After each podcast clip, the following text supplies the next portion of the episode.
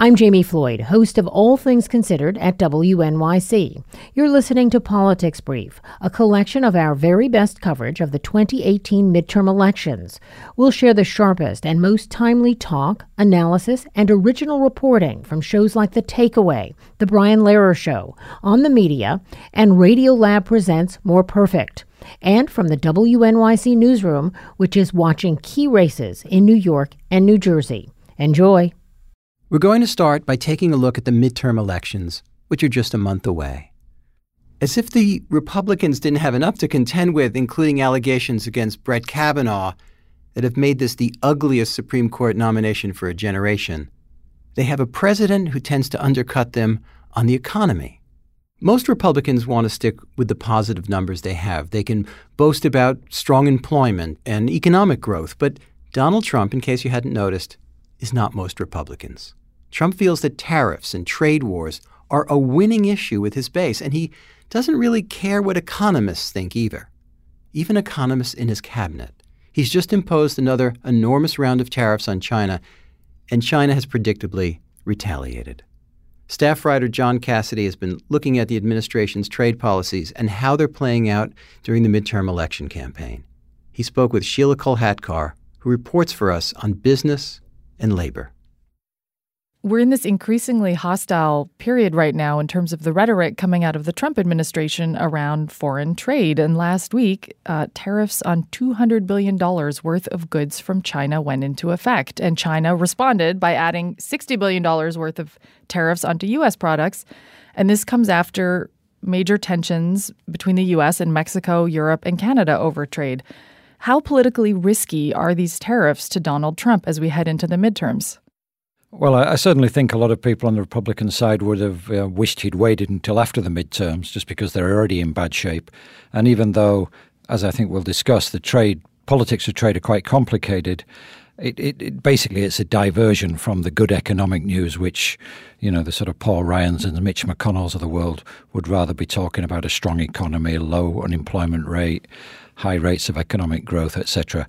Instead of that, the big economic news is you know Trump slapping more tariffs on Chinese, Chinese retaliating. It's going to hurt consumers and um, it's going to hurt Republicans in a few individual states too, probably.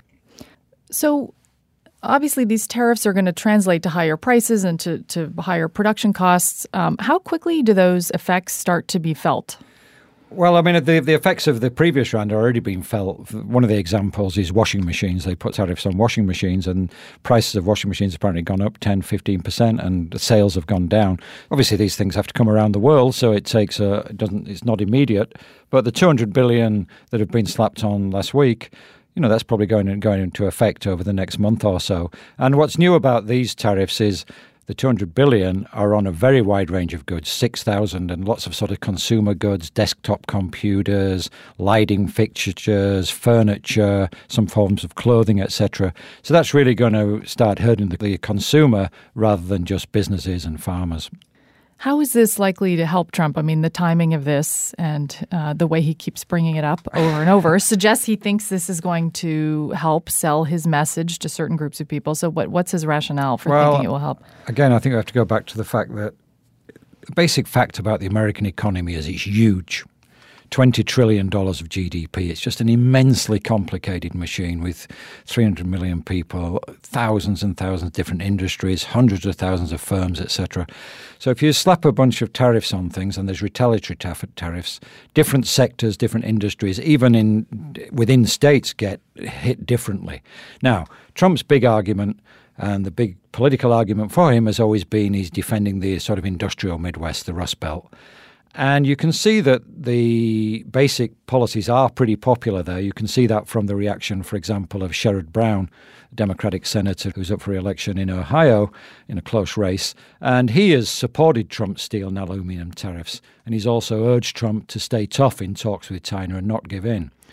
So clearly, Trump's policies play some places. They play in the Rust Belt, they play in big sort of centers of steel. But at the same time, they don't play it elsewhere. Just across the border in Missouri, for example, Claire McCaskill is attacking Trump because his um, import tariffs on steel and aluminum are hurting local factories which use those goods as raw materials. There's a nail factory which is about to close or is threatening to close, and she's blaming the tariffs. So this sort of cuts, you know, at quite fine levels in, in, in within different states. Um, you can see other states too where the Republicans are actually on defensive about trade, and the Democrats are the ones who are attacking. I mentioned Missouri. There's also uh, Tennessee and uh, North Dakota. I, I was just going to ask you a bit about how the tariffs are playing out in the Tennessee Senate race. So, the Democratic nominee, Phil Bredesen, is a former governor, popular in the state. Uh, but is it unusual that the Tennessee race would be so close? It is, yeah. I mean, Trump won the state, I think, by 25 or 26 points in 2016. So you would think this would be a, uh, the Republicans would be home free here. Um, and it's obviously Bob Corker who's retiring, so it's a, it is a Republican seat. It's much, much closer than the Republicans would like. Bredesen is not in the lead. Marsha Blackburn, the Republican congressman, is trying to replace her. Still holds a narrow lead in all the polls, but it looks like you know we're talking three or four points, and uh, it's sort of within the margin of error. And one of the reasons is hitting the Republicans hard on trade, pointing out, for example, Chattanooga, Tennessee is a big BMW factory. They all use imported steel and imported goods, which are being hit by tariffs. So, you know, that's a typical sort of southern Republican state where you think Trump's policies would be popular, but in this case, they seem to be playing against him. And how's his um, opponent handling the trade issue then? Well, you see this in Tennessee and in North Dakota. It's very awkward. For, it's, a, it's a sort of paradox here. Some of these Republican voters don't like the trade policies, but Trump is still very popular in these states. If you look at his approval ratings, much higher there than nationally. So they don't want to distance themselves from Trump, both because he's popular and because if they do distance themselves from him, he may well start attacking them on Twitter. They need his support. So they're generally what you're seeing is they're um, expressing concerns about the impact of some of these tariffs, but they're not coming out straightforwardly and saying this is a mistake. You know, we need to end this trade war. They're trying to straddle, and that's why it's a good issue for the um, for the Democrats because they've got these candidates pinned. They can't distance themselves from Trump, but they don't want to defend Trump's unpopular policies. So in North Dakota, the Democratic Senator Heidi Heitkamp uh, just ran an ad about how tariffs are hurting soybean farmers. Yeah. Let's take a listen to that. China is canceling their contracts to buy soybeans. North Dakota is losing hundreds of millions of dollars worth of business. But when you ask Kevin Cramer why he supports the trade war, he criticizes farmers. But I hear all kinds of hysteria. There's potential short term pain. We don't have a very high pain threshold in the United States of America. Mr. Cramer, that trade war is costing my family a lot of money, and you don't seem to care. The administration announced a $12 billion aid package for farmers, a sort of farmer bailout package to help them cope with the tariffs. Do you think that's going to be enough to help counteract this argument about how he's inflicting pain on, on farmers? Well, I think it certainly helped to, to some point. I mean, I love the Republicans. They're always in favour of socialism for farmers. Uh, you know, capitalism, capitalism for everybody else, socialism for the farmers. But um, I mean, if you're just sort of going on a sort of um, ad hoc basis, listening to the vox pops that have been done there, farmers seem to be saying yes, they they welcome the relief from this bailout, but they'd much rather to be selling to be selling their goods properly, and they don't want this trade war to go on forever. Now, then do you say? And then when you say to them, "Well, is it bad enough that you're going to vote against Donald Trump or vote for the Democrats?" You don't seem to get very many yeses as yet. But if it goes on and on, you know, we shall see whether it, uh, it may have more political impact. Trump is selling it as a temporary thing, which is you know short-term pain for long-term gain, which is exactly what Kevin Cramer is saying in in, in uh, North Dakota as well. Do you think it's really temporary? Well, I don't think it's temporary. I mean, it looks to me like Trump likes tariffs. I mean, you know, he don't have to. Doesn't look to me. He looks to. He says it every day on Twitter. You know, tariffs work. I think there's a division in the White House, though. There are some people in Trump administration who um, see tariffs as just a way to um, bully the Chinese into giving up some of their mercantilist practices. And you actually see some support from that even in the sort of economic policy institutes in, in Washington. The sort of feeling is that negotiating with the Chinese hasn't been that successful, so somebody had to do something. They don't necessarily support Trump, but they can see a certain logic to it.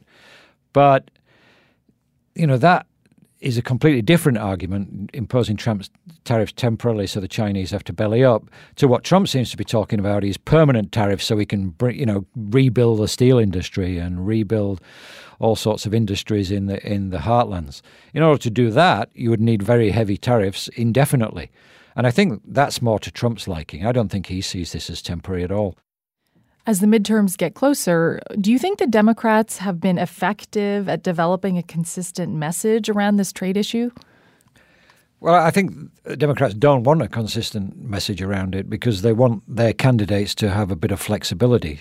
I mentioned the example of Sherrod Brown in Ohio, who is basically not completely supporting Trump, but has eh, supported the initial tariffs and has expressed sympathy for the overall approach he's taking to China.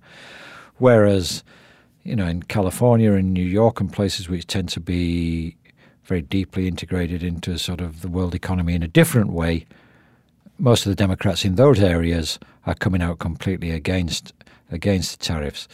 Is the fact that there's now a little bit more flexibility around this issue maybe a healthy sign? Because for a long time there seemed to be just agreement on both sides that free trade was generally a good and desirable thing. Now there's a little bit more of a debate around it. Maybe that's good. Well, I mean, if you believe in political diversity, I mean, I guess you can make that argument. There always were people on both sides, you know, who were, were protectionists. Pat Buchanan ran as a protectionist in 92 for the Republicans. He just could never break through against the um, sort of uh, country club Chamber of Commerce Republicans, as I say, Gephardt and others in in the Democratic Party. I think that diversity of opinion has has always been there. What's changed is that uh, you know a protectionist has taken over, demolished basically everybody else in, in, in the Republican Party. So that's a big difference. And I, you know. Whether you think that's good or bad basically depends on whether you think that Trump's right on this trade stuff. And I think that um, he's not right overall. I mean, I think he's responding to some legitimate grievances in some parts of the country from some industries and uh, some legitimate grievances about Chinese uh, mercantilism in some areas. But overall, starting a huge trade war you know, it's a bad idea. There are other ways to go about this. You can do it through the WTO. You can, you know, we, if we're going to take on the Chinese, we need the support of the Europeans. We need the support of Canada, the support of um, Mexico. Trump's just blundering in because he thinks if I just slap tariffs on everybody, you know, it, they'll buckle to me. And I, I think that's the wrong way to go about it, and it's not going to work. Thanks for talking to me, John. Thank you.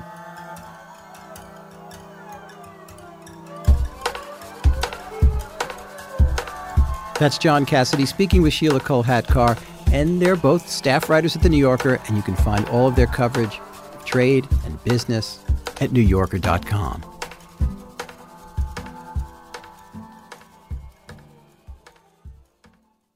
Thanks for listening to Politics Brief. If you want more, go to wnyc.org/election.